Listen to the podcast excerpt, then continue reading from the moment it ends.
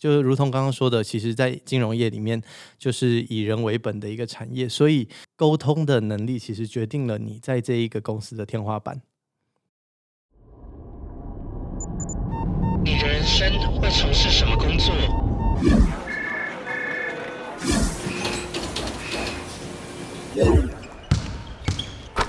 你的生命会如何展现热情？我是 Vance， 我在这里陪你一起找出内在的职人精神，在变化多端的世界与产业里，我的快乐与自信，成为晋级的职人 Enter To WIN。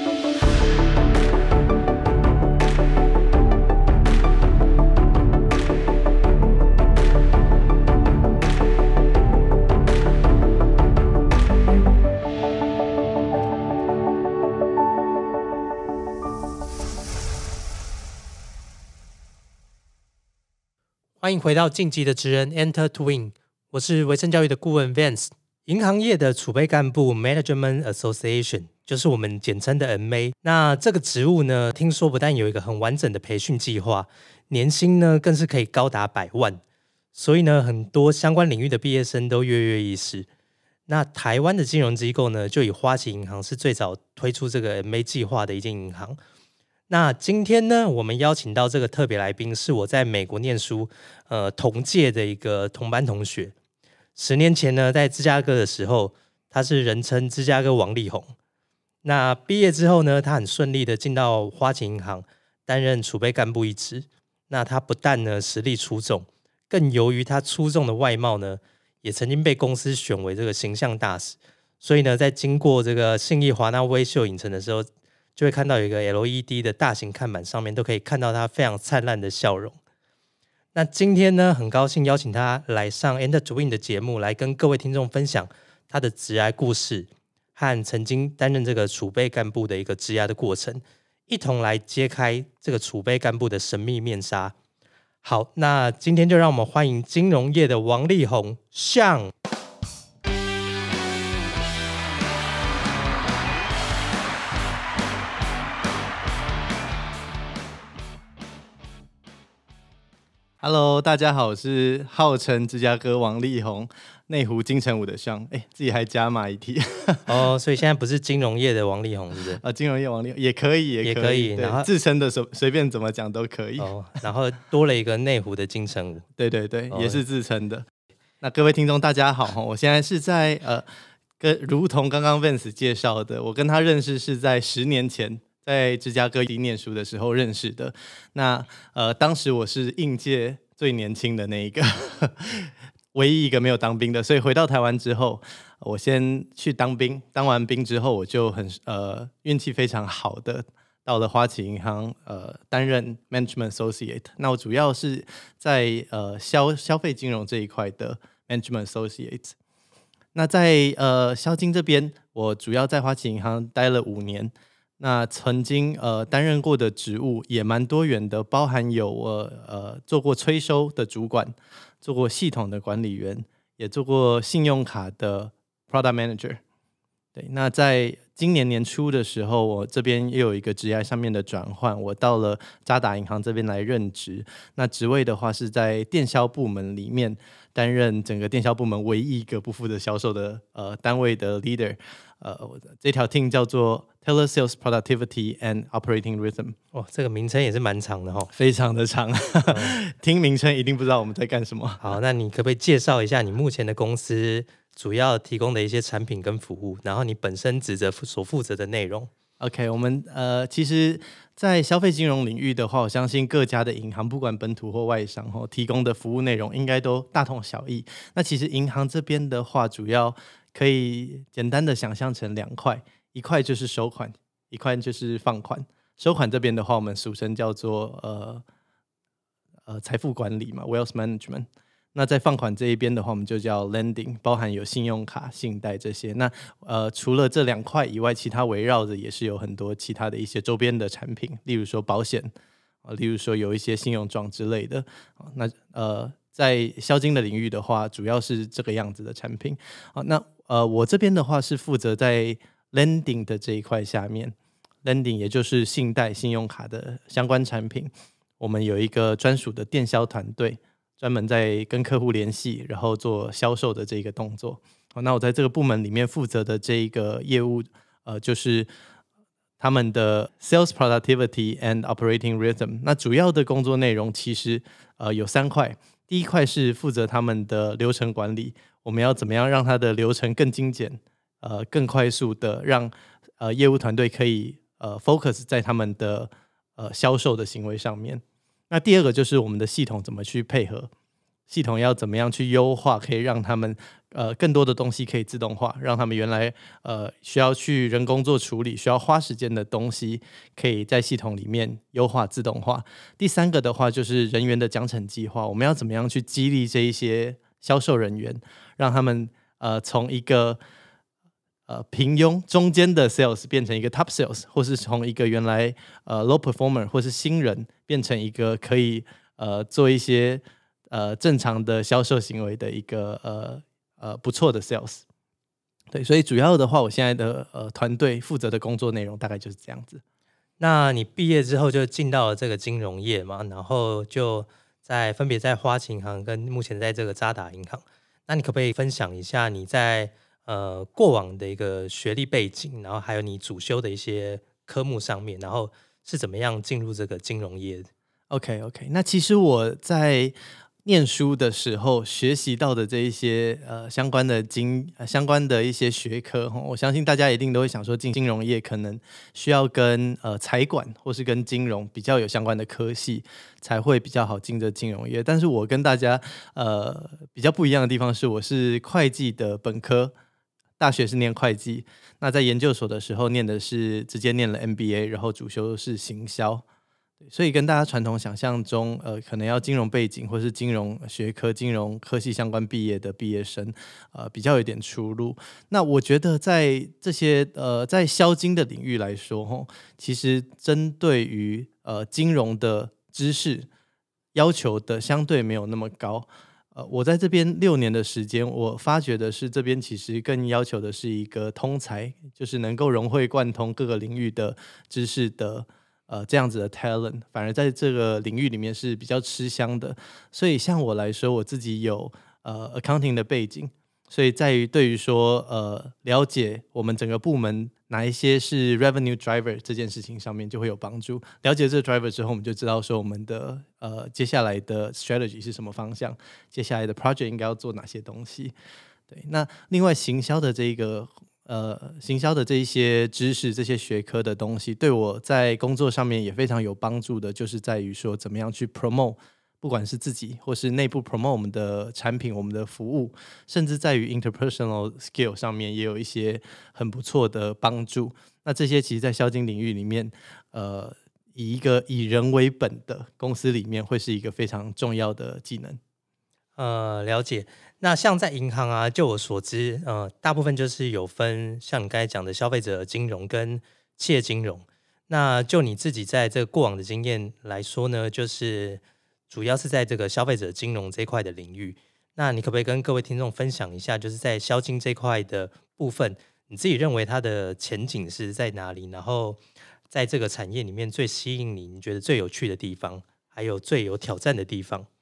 ？OK， 那其实在这个整个金融业的产业里面，大家都觉得说金融业现在对于很多外来的 FinTech 的一些强攻可能会有一些吃亏的地方。那其实我自己的观察是banking 的需求一直都在，就是不管说你需要存放款，或是说你今天有一些额外资金的需求，这样子的需求一定都会有。所以我认为在需求面上面的话，整个产业不会有太大的变动。那至于说在银行里面的话，我们现在面临的就是一些科技上面的转型。传统上面我们里面消费金融尤其消费金融是一个非常靠人力的工作，举凡我们前面的销售到后面的 operation， 所有的纸本处理这些是非常非常多需要耗费人力的工作。那其实我们现在面临的挑战就是说，我们要再怎么样去把这些银行的服务做转型。不只是说我们内部可以节省人力而已，其实更重要的是针对消费者来说，我们要怎么样更快速或是用更低廉的成本去把服务 deliver 到他们的手上。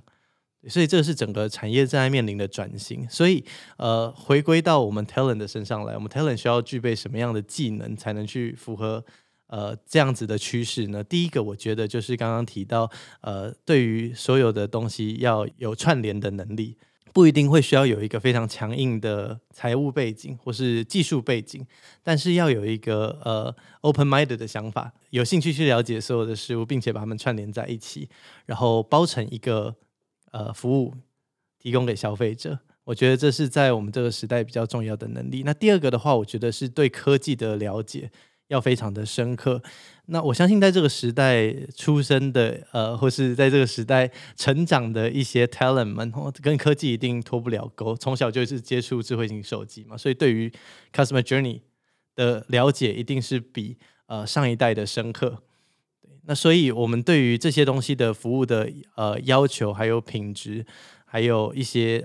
理解相对深刻，我觉得这是我们的优势。除了了解前端使用者的心态之外，我觉得很重要的也是要去了解系统背后要怎么运行。就像我知道现在有很多的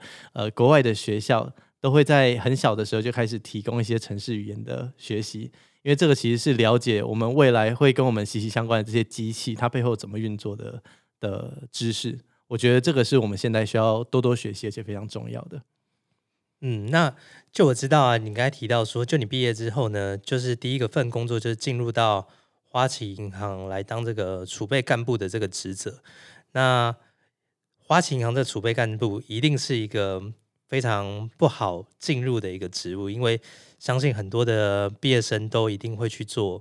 投递这个职务，然后想要进去这一块。那你可不可以跟大家分享说当初你在进入这个，应该说当初你在面试这个 MA 的这个过程中，你是怎么样准备这个 MA 的面试，然后他面试过程的经验你可以跟大家分享一下。 OK， 那MA 的面试的话，我当时面试了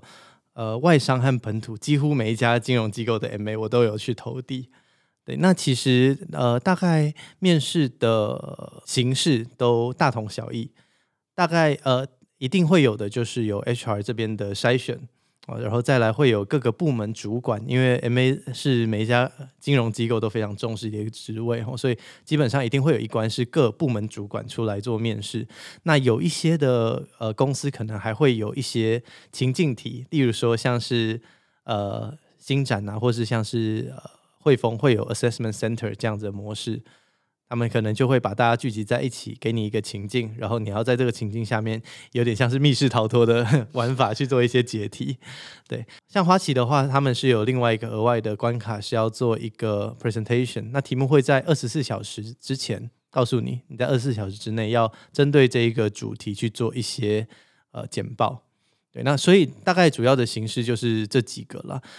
我觉得我当时在面试上面的准备，当时准备的运气比较好的一个地方就是我针对每一个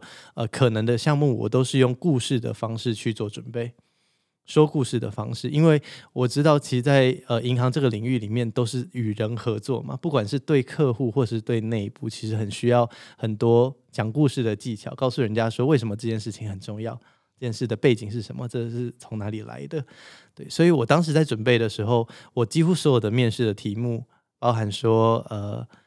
就是你的一些优势劣势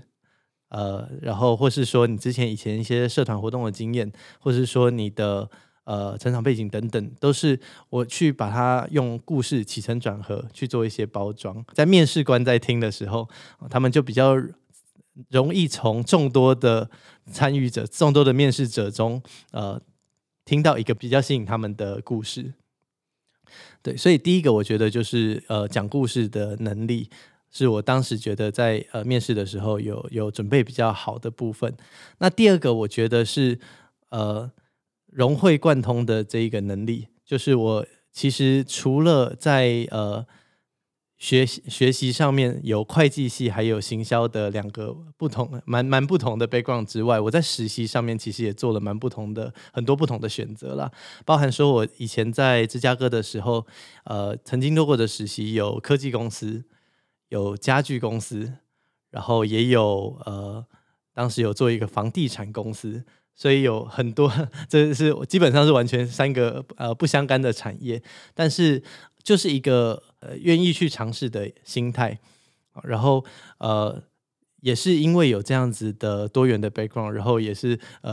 在刚毕业的时候还不了解自己到底想要做什么的状况下，愿意去多尝试。那其实这样子的态度，这样子的心态传递到面试官那边，他就会觉得说你在这个银行是可以愿意学习，而且可以学习的很快速的一个人才。对，所以我觉得这一点是非常重要的。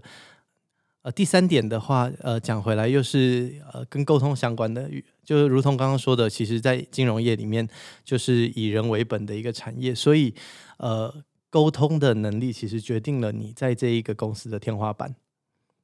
可以很明确的这么说。我举例来说好了，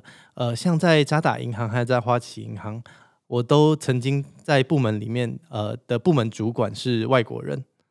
对，两间银行都有，所以在这个这样子的环境下面发展，就会知道说假如说你今天没有办法用外语用英语做有效的沟通的话，其实你可以获得的机会就会相对少很多，就包含说会 assign 给你的 project 啊，假如说今天是一个和国外需要密切合作密切联系的 project， 你可能就沾不上边。对，那另外一个沟通的面向就是说和跨部门之间的一些沟通能力，那这个其实在学校的社团活动里面就可以做培养。对，那跨部门的能力就是说在和一些不同背景不同身份的人在合作的过程中，你能不能有效的把你的想法传达出去，并且在这个沟通过程中达成了你部门想要的一些还有你公司想要的目标。对，所以主要是这三个是我当时觉得面试上面可以提供出来的一些经验分享。我觉得这分享的非常好，包含讲到这三个重点。那刚才你谈到的第一个部分，在说故事的能力上面，基本上这个就是一个自我行销的能力了。那怎么样在面试中可以去凸显你自己，然后做一个有效的行销，然后你用这个说故事的方式来表现，我觉得可能会让面试官听到一个特别不一样的一个感觉。然后第二个部分你有讲到就是在自我学习，然后你有展现在这个热情的这部分，然后让大家可以知道你是一个很愿意学习的人。那第三个部分你刚才讲到沟通能力，包含英语能力以及跨部门合作沟通协作的这种能力，我相信也是很多银行需要这样类型的一个人才。好，那经过这个面试之后，你很顺利的进入到花旗银行担任这储备干部，那你可不可以也跟听众分享一下整个在培训的过程中你们是怎么样去做一个完整的培训，然后在这几年中你自己获得到收获的部分，然后自己在学习生长上有哪些成长？ OK， 那在花旗银行的话，各家银行的销金面在训练的这个部分应该也是都差不多啦，我就有听到的那其实就是会在各个主要的部门之间做轮调。对，那其实这对于销金来说是非常重要的。第一个是我们培养的大多是同才，同才的话就是各部门的东西了解的越深刻的话，对于未来要做任何专案都会有一些帮助。那第二个其实在轮调的优势就是说可以认识各部门的 key man， 那认识 key man 的话其实对于你在未来跨部门的一些合作上面会有非常重要的影响。举例来说我们曾经有做一个专案是要跟产品端跟客服中心这边有一个要推出的新服务。对，那当时我是在产品端的角色，假如说我没有在客服中心这边去做一些轮调的话，我其实很难找到那边应该要谈的对象或是应该要合作的一些 key stakeholder， 那就会相对来说花更多的时间在 figure out 这些事情之外，可能也会在这个 figure out 的过程中受到一些比较多的挑战。所以其实轮调对于了解 Keyman 这件事情上面是有非常重要的帮助，然后对于说未来我们的这些 talent 下到单位之后做的一些事情也有很大的帮助。对，那我自己在里面学习的最多的就是我觉得外商银行针对 MA 这件事情真的是下足了重本，我们在每一个部门基本上都会有 mentor 还有一个 coordinator 在帮助我们做内战的一些 project 还有一些任务。对，那这些 mentor 大部分都是比较 senior 的学长，也就是说他们走过了一模一样 MA 的路程，然后到达了他们现在的职位，可能是一个部门的小主管，可能是一个部门负责 operating 的人。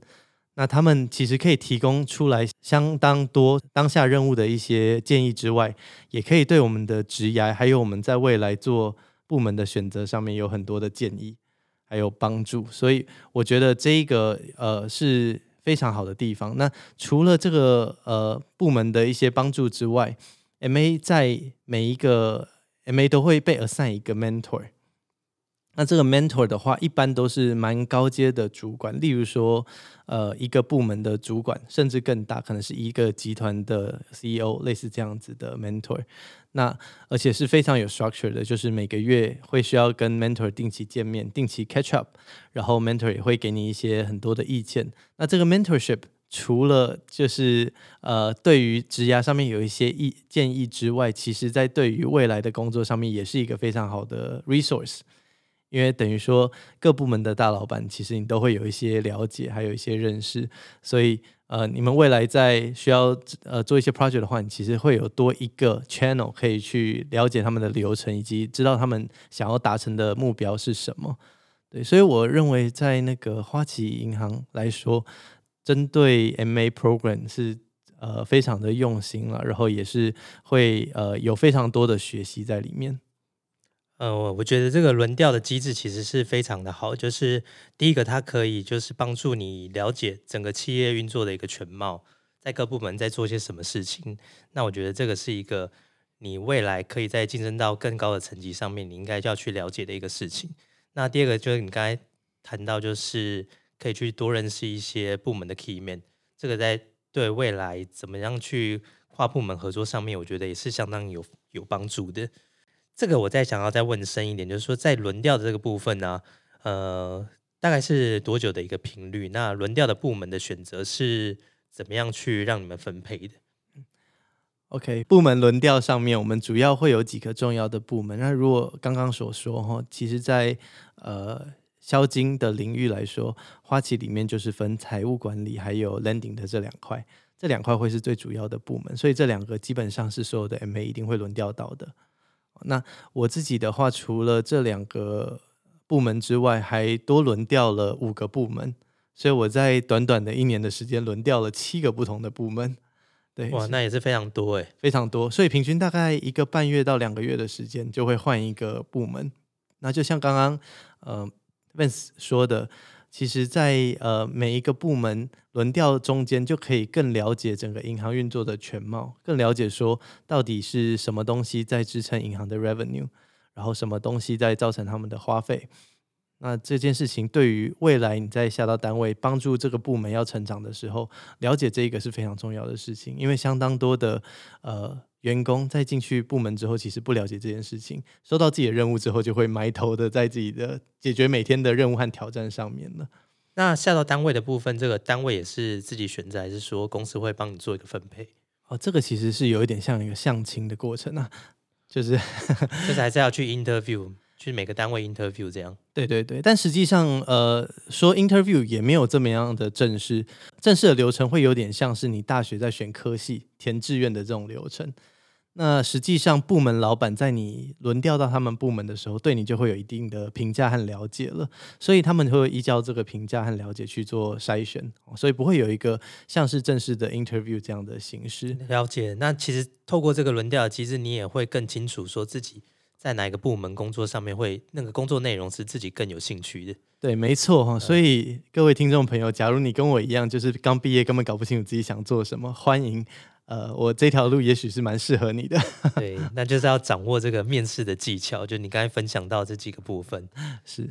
那你可不可以说明一下，就是从学校毕业啊到现今的职涯啊，包含你这个轮调的过程，到现在你在渣打银行这些职涯的规划，然后每个工作转变的一个历程，你是当下怎么思考决定的？我觉得我在每一个职涯转换或是选择上面，我会想的一件事情就是。其实也只有一件事情啦，就是在新的这个工作到底能不能为我开启更多的机会。我假如说今天选了一份下一个工作是让我的机会越缩越小的话，我不会去做这个选择。所以我要知道的是说我现在即将过去的这个工作对于我在未来往下一份工作会不会有加分，还是说它反而是限制了我未来可能有的发展。我知道这样讲有点含糊，所以我举个例子好了。对，我觉得在销金领域最重要的三个技能，第一个是管流程的技能，第二个是管系统的技能，第三个是管人的技能。所以这三个技能我认为是在这边在未来要再往上发展的话一定要具备的三个技能。那我相信所有的高阶主管都一定有在过去的职涯里面有这样子的经验，管人、管流程、管系统。所以我在自己做选择的时候，我刚从MA 轮调结束之后，我选择的是在催收部门，非常独特的一个部门，感觉是一个非常难做的一个部门、哦对对对，就是每天就会听到一些缴不出钱的客户在骂银行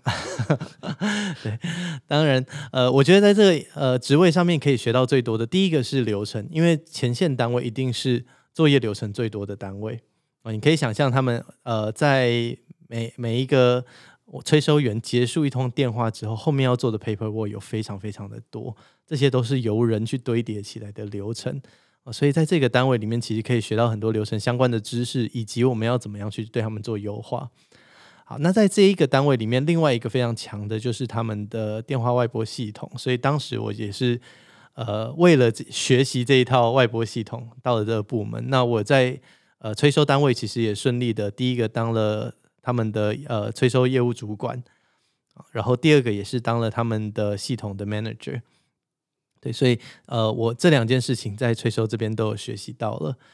那我第三个担任系统管理员的时间又拿到一个新的机会，就是到信用卡的部门去做产品经理。那相信大家有在收听 Vance 的频道就会知道，产品经理是一个非常需要 coordination 的一个职位，基本上就是管人，虽然说是管人，但是不是直接对人有 authority， 不是直接变成带人主管的这个职位，但是他需要跟很多部门的人去做合作。你要知道说要怎么样去 drive这些不同部门的人，让他们去共同起来 合作，并且达到我们 project 还有 revenue 想要的目标。所以我觉得刚好在这一个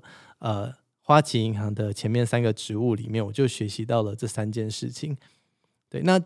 接下来我又选择了到渣打银行这边去做这个职位，主要也是因为我发现我现在在银行里面消费金融的领域里面，我还欠缺了就是实际上上前线去行销的这个经验，所以我当时就在寻找一个销售部门相关的工作。对，所以就刚好有一个渣打银行这样的机会，那他们也借用我当时有做过系统的这方面的经验，把我找过去，然后就开始了现在的这个职务了。那同时也是因为我之前有一些产品经理以及带人的经验，所以才能顺利的在这边变成一个团队的 leader。 那我觉得呢，基本上这个就是要培养很多元的能力啦，就是在职涯上面你就要知道自己该发展的能力是什么，然后持续不断的去培养。那你这几年来呢，不管是在花旗还是渣打，基本上他们两家都是一个非常大的一个外商的国际金融机构，那你可不可以分享一下在这个外商的文化上面有什么样特别的地方，然后让年轻人可以在选择上面有一些想法？ OK， 我其实刚到花旗的时候，我觉得最不适应的地方就是我所有中间努力的过程大部分都会被忽略我说的就是其实外商银行是非常结果导向 的文化，所以你假如说今天你做了很多的专案，但是最后没有上线，或是说你今天有针对业务上面有很多 action， 但是实际上没有销售额没有出来，那这些在评分上面就会非常的残酷。对，所以我觉得文化上面这个是非常结果导向的。那另外一个我觉得外商文化很不一样的地方，就是真的很多跨文化的合作，不管是在哪一个职位，只要是在外商的银行里面，一定时不时的都会有一些国外下来的需求，需要有人去协作去合作。所以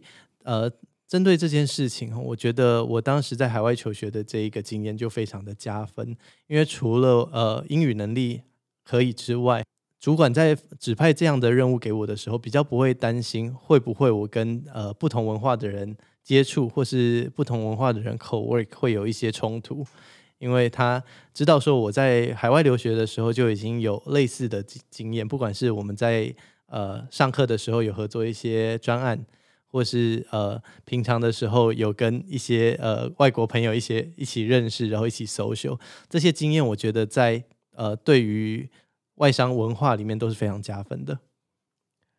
就我知道啊，其实在外商的部分也有很多年轻人在投递工作，也是把外商列为他比较前面的选择。那你刚才有分享到，就是你在海外留学有培养到一些能力上面，其实这个是对在外商工作上面有非常大的帮助。那你可不可以也分享一下你这个海外留学的一些相关的经验，然后多久的时间，然后你觉得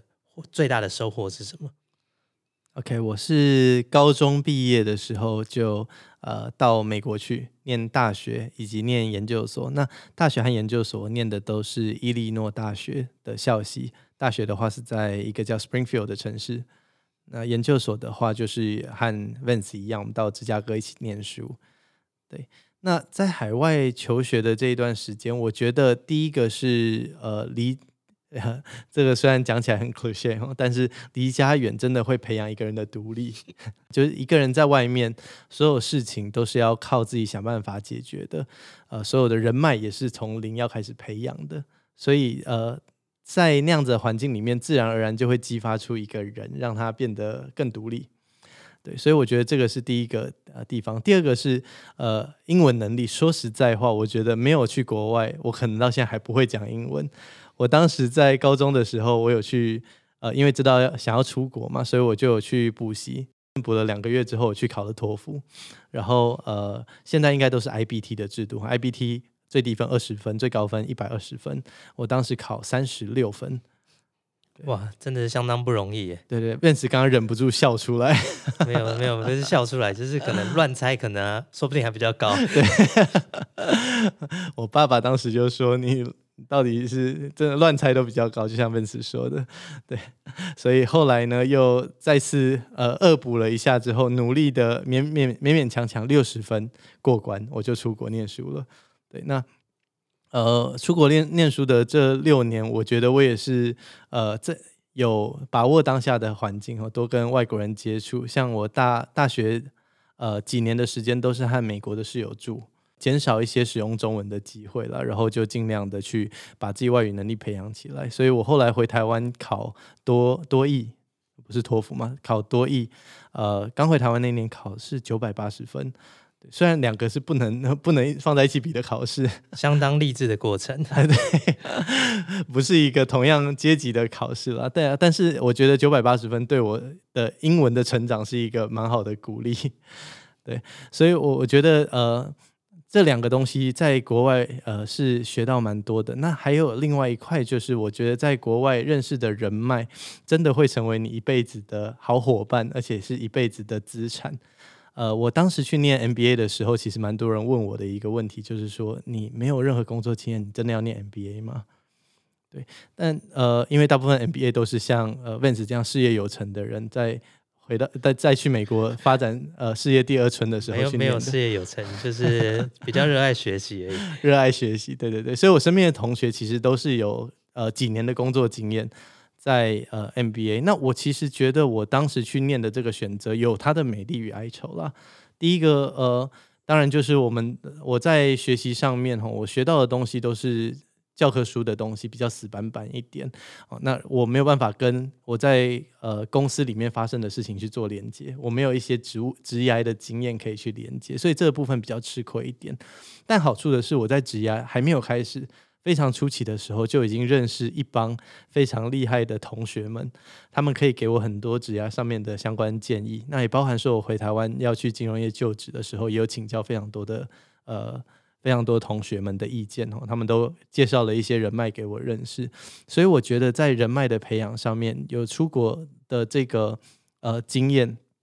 绝对会是让你职业走得更顺利的一个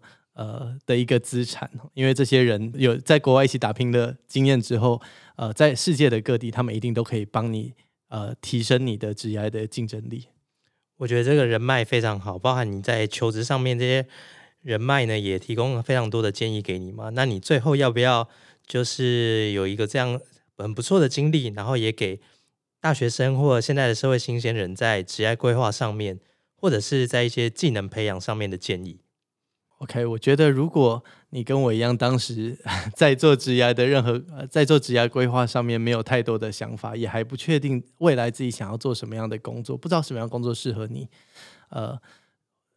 我觉得最重要就是保持一颗开放的心啦。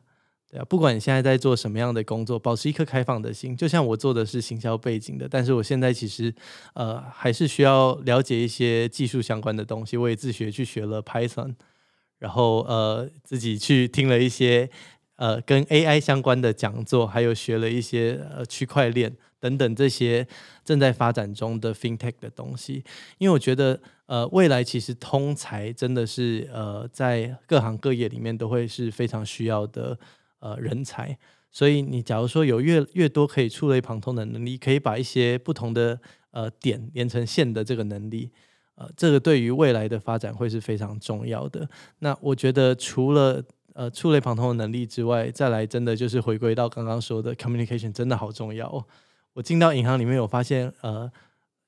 懂得怎么跟别人合作的人和不懂怎么跟别人合作的人，他们在推动任何事情还有职业的发展上面的速度真的都截然不同。所以我觉得在学校里面的话，尽量有任何的社团活动，或是说可以让你有上台 present 的机会，或是说有一些课外活动有办法可以跟人交流的话，尽量去参加。因为这个虽然都是一些经验，可能大家会觉得说这些不一定会真的对我的硬实力造成什么样的影响，但这些经验累积起来绝对会变成你在未来工作上面很大的一个竞争力。好，那谢谢呢今天上来帮我们做这个非常精彩的分享。那听完他的分享之后呢，我有一种深深的感觉，就是花旗当初没有选错人哦。他在整个这个节目的过程中呢，展现了他一个非常会说故事的能力，